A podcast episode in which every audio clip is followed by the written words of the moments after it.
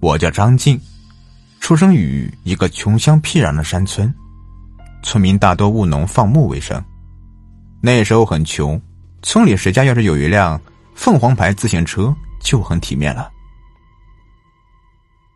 那年我八岁，就读小学一年级。学校就在村子后山的对面。最痛苦的是，每次上下学都要长途跋涉，经过那条崎岖不平的山路。听村里老人说，这座山叫万坟山，因为山里有着数以万计的木牌子和土包，那些都是墓碑和坟墓。原本这个山不叫万坟山的，老人们说。当初日本战败投降后，有一队残余的日军不肯接受投降，躲进这大山里，跟解放军负隅顽抗。后来这残余的日军几乎弹尽粮绝，便对山里几个村子进行三光政策。山里的几个村子几乎灭绝，幸存者寥寥无几。由于我们村子在山脚下。所以得以幸免。后来，这残暴的日军很快就被解放军给歼灭了，而死去的村民则被安葬于山里，遍地的坟墓，这就是万坟山的由来。时间一久，有人曾在山里面看到死去的村民，也有人曾听到唱着日语的军歌。后来回来的人都大病一场，差点丢了性命。此后，山里面会经常发生一些诡异的事情。渐渐的，村民都选择在白天进山，傍晚出山，生怕一个不小心把命给留在这里。由于那个时候条件落后，交通比较闭塞，每次上下学都要胆战心惊的穿过万坟山，对着满山遍野的坟墓，则令人望而生畏。还好，每次上下学有同村的小虎陪伴着，相互鼓励，以此壮胆。奇怪的是，每次经过万坟山的时候，经常会遇到一个衣衫褴褛的老头，拿着扫把在坟墓的附近扫落叶。听说是当初的幸存者，后来留下来作为守山人。其实老人只是心中有执念，不愿意离开而已。也许这是老人最后能思念亲人的故土。有一天，傍晚放学，我被老师给强行留了下来，因为老师布置的作业我还没有做完。老师要求我完成功课才可以走。阿静，太阳快下山了，我就不等你了，不然回去晚了会挨我爸揍的。眼看天色将晚。坐立不安的小虎对我说道：“我点头示意，表示让小虎不要等我了，让他先回去后转告我爸，让他来接我，要不然天黑了我就回不去了。”功课终于完成了，我抬头看到教室的时钟，已经快六点了。当走出校门后，天已经黑了，望着夜空中的点点星光，我心中的苦涩难以言表。我在校门口等待老爸来接我，可是等了快一个小时了，老爸依旧没来。我不明白老爸为什么没来接我，或者是有事耽误了，我只能自我安慰。又等了一会儿，依旧没等到爸爸，我实在是等不了了。再等下去，我感觉我快要疯了。难不成今晚我会露宿山林？这太可怕了，所以。我只能硬着头皮夜闯万坟山。当我走在崎岖不平的山路时，躲在云层里的月亮娇羞的露出了头，皎洁的月光把身后的影子拉得老长，似乎身后有某种神秘的力量在拉扯我的影子。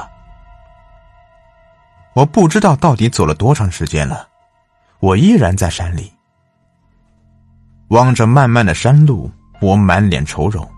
陪伴在我身边的只有这些冰冷的木牌子和土包坟。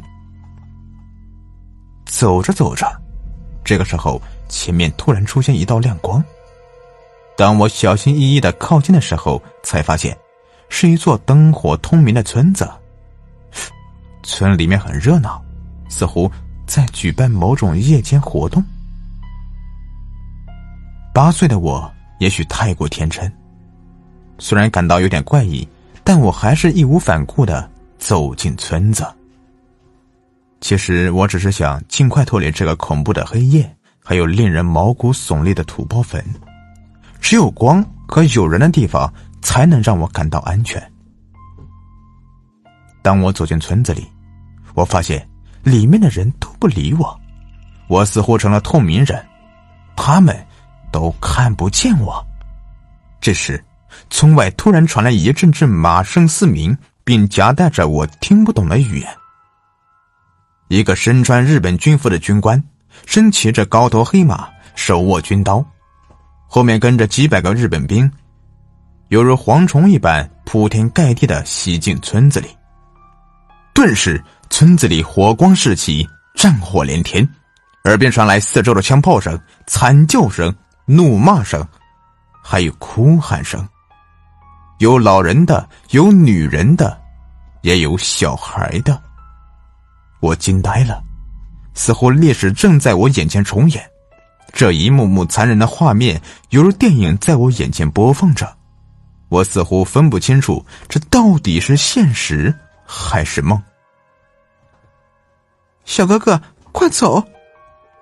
一个稚嫩的喊声把我惊醒，我低头一看，一个衣衫褴褛、脸色苍白的小女孩，一双灵气般的大眼睛充满了水雾，满脸泪痕。似乎刚刚经历过某些悲痛的事情。八嘎，是那猪，神！身后传来一声怒喝。只见那日本军官骑着高头的黑马，握着指挥刀，向我们这里冲过来。来不及思考的我，拉起小女孩的手，快速往村外面跑。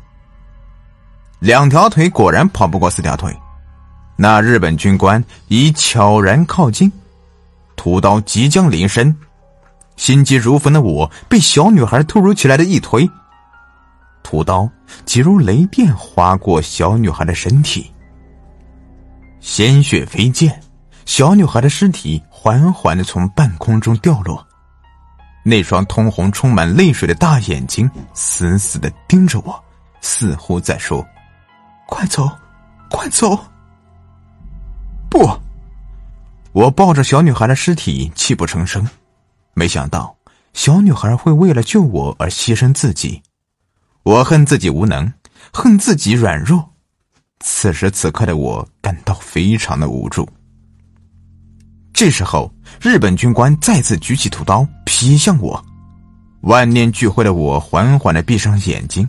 也许死对我来说是最好的结局，我不会再无奈，不会再遗憾，也不会再痛苦。醒来！一个苍老的怒喝声把我从梦中拉回现实。身边残暴的日本军官哪去了？四周烧杀抢掠的日本士兵哪去了？怀里死去的小女孩的尸体又去哪了？似乎刚刚经历了一场梦。身边存在的只有破败的村子，还有老迈的守山人。